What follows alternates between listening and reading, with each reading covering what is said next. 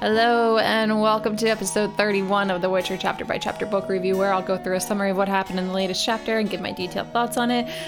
Today I'm discussing chapter 3 from Baptism of Fire. I don't have to actually read off of my notes anymore. And yes, I do have that written down in my notes so that I don't mess it up. I don't have to read off my notes anymore to say that 31 episodes in and I now have it memorized. But I'm leaving it in the notes just in case. Because the second I take it out of the notes is the second I'm going to forget. So that's your update on my intro. you got your intro update for the week. Okay, so we're going to talk about chapter three. I already know I, I don't have a whole lot to say about it. It really isn't the most eventful of chapters. There is one cool thing that happens. I won't jump ahead because we're going to talk about it in a minute. But aside from that, not a whole lot to say. Some stuff. But yeah, I imagine that this is going to be kind of a short episode. But it's currently nighttime that I'm recording this. And I, uh, I do occasionally record at night, but I try to not go too late into the night because I end up feeling a little bit wired by the time I'm done. And it's hard to fall asleep because I already suck at sleeping enough as it is. And I would really like to avoid anything that would keep me up later. But I actually just got done streaming on Twitch right before uh, re- starting to record this. So I was already in that mode of talking to a camera, kind of. I was talking to the chat also, so a little bit different because right now I'm just recording. But still, like I was talking, like I'm not, when I'm talking to the chat, I'm just, I'm looking at a camera and talking just like I'm doing now and talking into the microphone. So basically, I felt like now would be a good time because I, I, I don't always feel ready to record. I definitely have to be in a certain mood. I, I, I can't do it, which is whenever. Like, uh, for example, when I first started streaming, I was doing it early in the morning, like when I first woke up, so I could do it before I had to start work. And I had to stop doing that because I just was, uh, I was not ready for that. Especially people were talking to me in the chat. It was really hard to uh, have a conversation and also pay attention to what I was doing in the game, which is already kind of a balance any time of the day. But it was definitely not easy first thing in the morning. And I had my coffee with me and everything too, but it's like I, I hadn't spoke to another person yet, and it just wasn't it wasn't a good time. So I had to push it back to later on. But yeah, that's basically another update about something you probably didn't care about. You're here for The Witcher, so let's talk about that. All right, so I'm going to give you the recap of the previous chapter, and then we'll summarize what happened in this chapter, and then we're going to talk about it. So, for the recap, while on their journey to rescue Ciri, Geralt and Dandelion are mistaken by Hawkers as elves. The Nilfgaardians and Hawkers get killed with the help of Milva, who finally caught up with the Witcher and Bard. The prisoner was Cahir, and Geralt threatened that if he saw him again, he'd kill him. Milva joins them on their journey, and they later discover Cahir has been following them. He explains he needs to help them find Ciri, but Geralt isn't interested in allowing that or in sparing his life, but Cahir takes off before Geralt kills him. After passing through the wreckage of battles and destruction, the trio join a group of dwarves escorting women and children.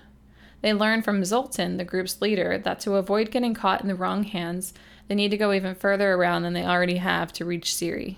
Later, they save a young woman from a band of marauders while one is able to escape, but only for a moment when he runs into the woods and is killed by Cahir, who is still following them.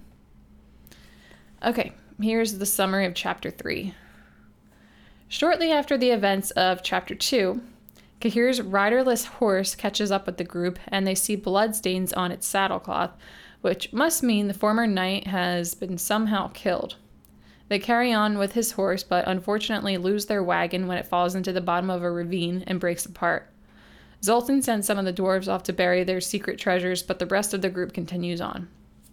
They come across an old elven burial ground where they decide to spend the night, although they're afraid of ghouls after they witness corpses recently devoured by the flesh eating monsters. They all become very frightened when they spot a being attempting to hide in some nearby rocks. Geralt approaches it, but it's only a man. The man introduces himself as Emil Regis and invites them to his quaint summer residence for the night. At his home, everyone but Regis, who doesn't drink, indulges in his moonshine made from mandrake and has a merry time. After getting an update on the state of the war and the areas that are impacted, Regis agrees to join the party on their journey. Meanwhile, Ciri and the rats attend a party in a barn where she and Iskra dance to loud music on a table, just like in Geralt's dream he disclosed the details of to Milva last chapter. Well, that part's pretty interesting. I'll talk about that towards the end because that was at the end of the chapter and I like to go in order. Uh, although there's not really a whole lot to say about that there, but we'll see. we'll see how that goes. But let's start talking about Cahir's death. So, you know, but basically what happens to provide a little bit more context than I did in the summary, Cahir's horse catches up to the group by itself and they discover blood on its saddlecloth. The blood, however, could have actually come from its previous rider during the fight with the Hawkers, or it could be Cahir's blood. Uh, there's just absolutely no way for them to know that, of course. And that's um, I, I actually didn't even think about that when he had a horse, like in the second chapter when he showed up, like when he caught up to Milva and Geralt and Dandelion. Uh, I didn't think about where he got the horse from, but that makes sense that he got it from one of the Nilfgaardians or Hawkers from that fight. But uh, basically, that's how they're not 100% sure on what has happened with him because it might not have been his blood, but it, it doesn't really seem likely that he'd still be alive because why would his horse just show up without him?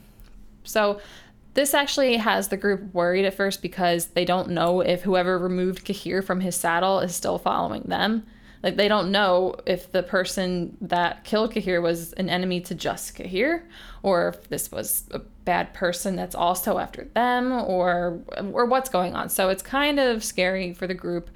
Geralt, however, isn't really too afraid uh, of this, what could have happened because he thinks that whoever it was that killed Cahir probably recognized that he was a Nilfgaardian, even though he has said he's not a Nilfgaardian. But he thinks that because Cahir talked with a little bit of a Nilfgaardian accent, they might have recognized that and then killed him because he's the enemy, and also he was alone, so that would have been pretty easy to kill him. But that's we, we just don't know what the circumstances were. And the whole chapter continues without any further context into uh, what could have happened, or we don't get any proof from. We don't get any proof into what actually happened to Cahir. So it all works out, though. Uh, not to sound super dismissive of his death, because he actually could have been a good guy. But it does work out for the group because they get a new horse. And that's a nice thing for them to have because at first Zoltan rides it for a little bit and then they put a couple of the kids that they're escorting on it. Uh, it doesn't really help them too much as far as quickening their pace on their journey goes because the there's not enough horses for everybody and the two women or I think it's only two women. I just said two and as I said that I, I realized I don't know that it's actually two. The women that they're escorting cannot keep up. They they just can't walk fast enough, which I think is probably pretty understandable um, when you compare them to everybody else in that party. Like Geralt's a Witcher. Don't really need to explain why he's got really good stamina. Uh, the dwarves, uh, Percival, the gnome, they've made it pretty clear that they're pretty hardy. They can, uh, they're pretty um, exceptional uh, physically speaking. Milva is a hunter. She lives outdoors. Dandelion travels around a lot. So I think everybody else probably has above average stamina. And then these women probably have what the typical person does. Like probably the same as what I would have. So I don't think I would be able to keep up with this group either. But either way, it's still nice that they have this extra horse. It's just a shame, though, that we'll never be able to understand why Cahir continued to follow the group and why he said that he must help them find Ciri. Because when he was still alive, when we could have found out about that, Geralt didn't want to get those details. And I wish that he did because it's too late now. But anyway, I'll move on from that as quickly as they did in the chapter. Poor guy. So we get a little bit of more developments on the war. So it looks like Temeria is now on the offense, which we don't see too much proof of. It's a more so speculation, but it's probably the case. So we believe that this is what's going on, that Temeria is now attacking Nilfgaard or defending themselves against Nilfgaard because they come across a tree. The group comes across a tree at some point and it's got bodies hanging from it. And most of the bodies have signs on them that say things like traitor, collaborator, elven narc, Nilfgaardian whore. Obviously, things that would not be done by Nilfgaardians. And because they're, I don't know if they're still in Brugge or if they are within like the actual like country limits of Temeria. But even if they are in Brugge, it's still, it's being, it's a, uh, what's the word protectorate i don't know if that's that sounds right but i'm not sure uh, it, it, basically um, king foltest the king of temeria is in charge of brugge so he would be the one to uh, send an army to defend that area so, with this development, the group feels safer thinking the Temerian army are now between them and Nilfgaard. And there's smoke ahead of them, but Zoltan argues that the smoke is probably Temeria torching villages who help Scoia'tael. So he doesn't, he's pretty optimistic about this. He doesn't think that the smoke ahead of them is going to be Nilfgaard burning more villages. But this is another thing that's they're not certain about. There's no way of knowing. I, I think that's just going to be a normal thing that's going to come up a decent amount. That they're they're not going to know of a lot of things while they're traveling on the road during a, a bad war, but there's yeah, there's just not any way for them to know if the smoke ahead of them is caused by Temerian soldiers or Nilfgaardian soldiers. So they decide that they're going to move into the woods. They're going to start traveling through the forest and get off the highway because they were being a little bit risky and traveling on the highway for a period of time. So they are a little bit reluctant to go into the woods though because they are looking at this tree with the corpses on it, and Geralt points out that one or maybe a few of the bodies, I don't remember, uh, or I don't know if it specifies, but they were raked by ghoul talons. So he tells them there's probably ghouls nearby, and that definitely gives them pause. That Zoltan's pretty freaked out by that, but Milva actually says that uh, she prefers, she would rather go into the woods because she prefers ghouls to humans. And I get that. Considering everything that they've seen so far, yeah, I definitely understand that. But luckily, at least to up to where the chapter ended, they didn't run into any ghouls. So I hopefully that doesn't happen in the next chapter, but and I don't know if they're going to go back into the woods next chapter, but sorry, I'm jumping ahead. So anyway, I was thinking about King Foltest when it came to the little updates that we got on the war here. I'm thinking that he is probably feeling pretty foolish. We don't obviously, we obviously do not see what is going on in his brain. We don't get any perspective from his current setting, but we know that he signed a neutrality pact with Nilfgaard because he believed it would bring them peace. And that didn't happen. I think that that was very obvious it wasn't going to happen. And I think that that was so stupid of him to not see this coming. Or if he did see it coming, maybe he just thought that that would give them a little bit of time. I doubt it though. I think that he was just being stupid. He signed that neutrality pact, and now Nilfgaard has already done so much damage. So even if they can successfully fight back, if Temeria can successfully fight back, they've already done so much. Like they've killed so many innocent people, burned down so many villages, villages that probably uh, provide certain things, goods, services, resources to the state. And yeah, that, that could have been avoided if he just began his offensive when they um, attacked Aedirn and Lyria, like they were supposed to because they were allied. so yeah, I think he just didn't think that they were going to win if he did not agree to be neutral. But it's just the chance of them winning now are way less likely. So, uh, I mean, what can you say? Maybe sometime we'll get to see his perspective on what's going on and see him full of regret, or maybe there was some strategy behind it. I doubt it though. But for now, I think Foltest is stupid. Alrighty. So let's talk a little bit about Regis because he's a new character and it looks like he's going to be around for I don't know how long, but it looks like he will be returning because he's going to be joining the group. So basically, how we get to this point to flesh out a little bit more details before I start going into what we know about him so far. So they accidentally drop their Vera wagon into a ravine and it gets smashed to bits. And some of the contents of the wagon were concealed in chests. Zoltan orders, uh, I think it was three of the dwarves, to remain behind and bury the chests. So the those dwarves are not going to be present for the rest of the chapter don't know if that's super important for you to know if you didn't already know that, but I just wanted to make sure that I added in that little detail. So the group, without those three dwarves, moves on to this place that's called Fen Carn. It's the Elven Cemetery where they meet Regis. So Regis discloses that he's a barber surgeon, he's also an herbalist and an alchemist, which I think the herbalist and alchemist uh, jobs are probably just supplemental to the barber surgeon profession um, because he collects herbs to distill medicines and elixirs. So he actually has some of these herbs on him when they meet, and he smelled so strongly of them, the herbs and the spices, that when they got close to the horses, the horses got really fussy because he smelled so strongly. so he seems like a really nice guy. He seems very smart. He's got a lot of knowledge about some quite obscure things. He knew that the graveyard would not contain ghouls, while everybody else was actually afraid that there could be ghouls there.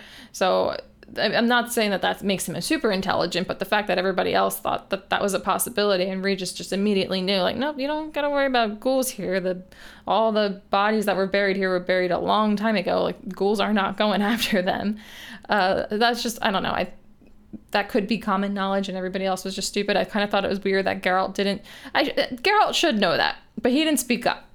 Just I'm being a little bit pedantic about that here, but it's not that important. I just thought that that was a little bit strange that Geralt didn't ease everybody's worries before Regis did and say, um, no, there's not going to be ghouls here. But I don't know. Maybe he was just thinking uh, anything's possible, and he's been on the road for a while, so he, and he's seen a lot of terrible things. I, mean, I, should I should I should lighten up on Geralt. I shouldn't be too harsh. so anyway, uh, another example is that uh, Regis could tell by the smell of Geralt's sweat that his injuries were treated with magic, and because he was able to walk already, and with a few other subtle details, he must have been healed in Brokilon. I understand that Regis is a medical professional, this isn't too far off from his expertise, but still, like those details were so small. And he could just smell his sweat and figure that out. That was pretty impressive. So, yeah, Regis is a smart guy. Even there's even a one point where he's using certain words and he has to dumb it down a little bit because I think it was Zoltan who didn't. It was either Zoltan or Percival uh, who didn't know what he was talking about because uh, he he speaks very eloquently. It might actually have been. I don't remember. Never mind. Never mind. uh, but yeah, he's uh, he's very intelligent, and uh, they say that he's described he's described as looking about like middle aged. So it's not like he's a young man. Maybe he's had plenty of time to learn a lot of things, but he is also he seems very very nice. So it doesn't it doesn't appear to be a person that's going to be bringing down the group. I think he'll probably be pleasant to have around for them. Uh, he'll probably be an, an enjoyable character to con- to continue to read about in upcoming chapters. Well, depending on how long we get him for, but uh, all these characters actually so far are pretty likable. I do like reading about uh, Zoltan and Percival. We haven't really gotten to know the other dwarves that well. They kind of just brush over them, but. Uh, Milva has still been pretty cool. She gets pretty sassy with Dandelion a lot, and you see it a lot in this chapter, and it's really entertaining uh, I do still like her. Uh, she's not as, as nice as Regis is, I would say, but she's still very likable and, and she's a, she's a character that you definitely enjoy reading about. So, the dwarves, we learn a little bit more about them. I don't know that a lot of this information is super pertinent to the story. I think that it could possibly come up again at some point. But either way, I think it's always nice to just give a little bit of an explanation into some of the things that we get to learn about the world. Because I, and I think I've said this like a long time ago, but this isn't our world. this is a different world where things are not going to be the same. So it's nice for us to uh, explore the details that we get a little bit. So that's what I'm about to do, just to give you some idea of what point I'm making when I'm going through this. So, anyway, to jump into that. So, while they're at Regis's place, while everyone's drinking this mandrake moonshine, they're talking a lot. They get super chatty, and we learn a little bit about dwarven politics and society. So, some of the noteworthy things that I jotted down Nilfgaard apparently would never attack Mahakam, and I discussed Mahakam last episode. That is where mostly dwarves live. There's this Mount Carbon there that they forge all the weapons. Uh, that Nilfgaard would never attack them because they also, just like all the other northern countries do, they also rely on the dwarves in that area for weapons. And everybody knows that if they were to attack them, they would just flood the mines and wreck the workshops. And then nobody would have access to those weapons anymore. So, another thing Zoltan explains dwarven solidarity a little bit. So, dwarves can integrate themselves in human societies better than elves can because they have a high sense of clansmanship. So, they can make themselves at home wherever their clan is. But elves are actually more focused on land and territory. So as long as they're together, they're home. But with the elves, that's not the case, and that makes a lot of sense considering the little bit of history that we've gotten on the elves so far. Like I think it was back in the Edge of the World short story. I mean, I do know that's where we met Filavandrel, but I think that's where we got a good idea into why the elves, why a lot of them have a hard time integrating in human societies. I think now that they mention it, I, what I what I'm picturing is that a lot of the cities, a lot of the human societies probably have more dwarves than they have elves, especially nowadays with the Scoia'tael and everything. But yeah, I think that that makes sense. And it's nice to get a little bit more insight into what's going on there. And we also get to even learn about some of the updates to the dwarven societies and to dwarven politics, like when. Uh, Regis and Zoltan are talking about how Mahakam's ruler has actually stopped allowing young dwarves to join Scoia'tael. And apparently that has led to fewer pogroms against dwarves as people are not feeling as much animosity towards them anymore, which is a good thing, of course. I mean, I think that they should be able to do what they want, of course. Uh, I think they should be able to do what they want, but I also um, think that that's nice that the innocent dwarves that are living in these human societies aren't getting killed as often because the humans just get pissed about the dwarves that are in these Scoia'tael commandos and hurting people. So those were just a couple of little things that I thought I would mention uh, since we learned about them in this chapter. But moving on to Ciri in the barn. Not a, not really a whole lot to say. Uh, it was exactly like Geralt's dream that he had in the last chapter that he talked about in the last chapter. So his dreams are definitely prophetic. We already knew that the one dream that he continued to have, where she was uh, riding through the village with the rest of the rats and she was holding hands, he said, with a cropped haired girl, we know that that was Mistle. Uh, we knew that that one was definitely happening, but the one that he described in the last chapter with her dancing in the barn, we weren't totally sure about that. But it, it was safe to assume that that was real, but now we know for sure that it was. So, I mean, it's good to know she's having fun with them and she's getting along with them really well because I remember Iskra, because her and Iskra were dancing together a lot and they were, the, the two of them were having such a good time together. So, Iskra was actually pretty rude to Ciri at first when they met and I think she was the meanest out of all of them. Well, Kayleigh was kind of horrible, but I think he's just all around horrible. But Iskra was pointedly being rude to Ciri.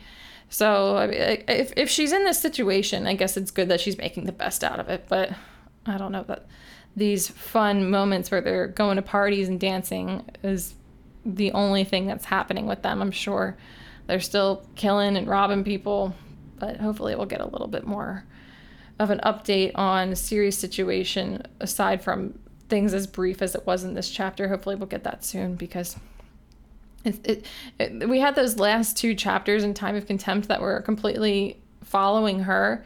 And now, I mean, well, I know this is only the third chapter into the following book, but it feels like it's been a while. It feels like we haven't really found out too much. But the, she just went through such drastic changes during those last two chapters of Time of Contempt that you'd think that we would get more updates. We at least want more updates. We want to see firsthand what's happening hopefully we get that soon. That's all I can say is I hope that it happens. And in the spirit of talking about things for the future, this is usually what my closing thoughts consist of. Uh, I'm going to move into my closing thoughts now. so uh, it's not looking like the two of them, Ciri and Geralt, are going to be reunited anytime soon, which is a huge bummer. Uh, he explains, and this was good uh, for context for the podcast at least because I have talked about this a few times, and I said I don't know exactly how far away Nilfgaard is. We're not given any maps, but he gives us, uh, Geralt gives us an idea.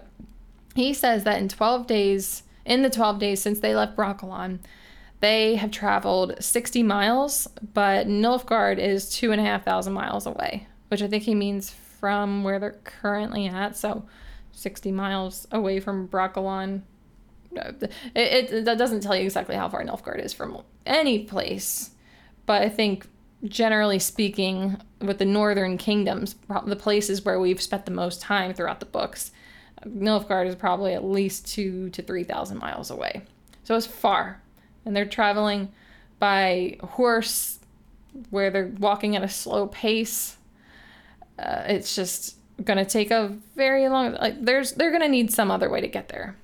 It, it's just I, if maybe they could come across a sorceress they, who can or a sorcerer or a, a mage who could portal them. That would be great. I don't know that that would happen, but they they just can't keep going at that rate because he does the math and realizes uh, I think he says it's a year and a half before he'll be able to get there.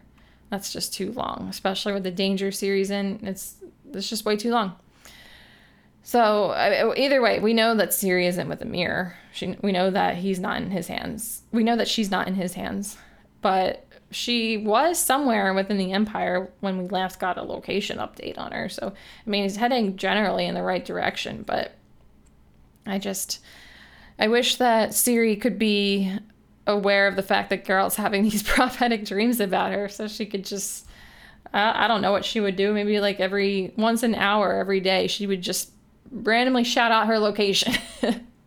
that would be very convenient for Geralt. He could dream about her, and the chances are pretty good that he would just happen to tune in to one of those moments where she's announcing her location randomly. It might look a little bit weird to other people, but it would be good to get them reunited. Whatever it takes, I don't care. It's, I want I want to see them reunited again so bad, but it's just it doesn't seem like that's going to happen anytime soon. I think it's probably going to be a while. And that sucks. Well, that's all I have for you. So, just to let you know, in case you didn't, these episodes are available on YouTube, Spotify, and Apple Podcast. Thank you, thank you, thank you so much for joining, and I will catch you all in the next episode.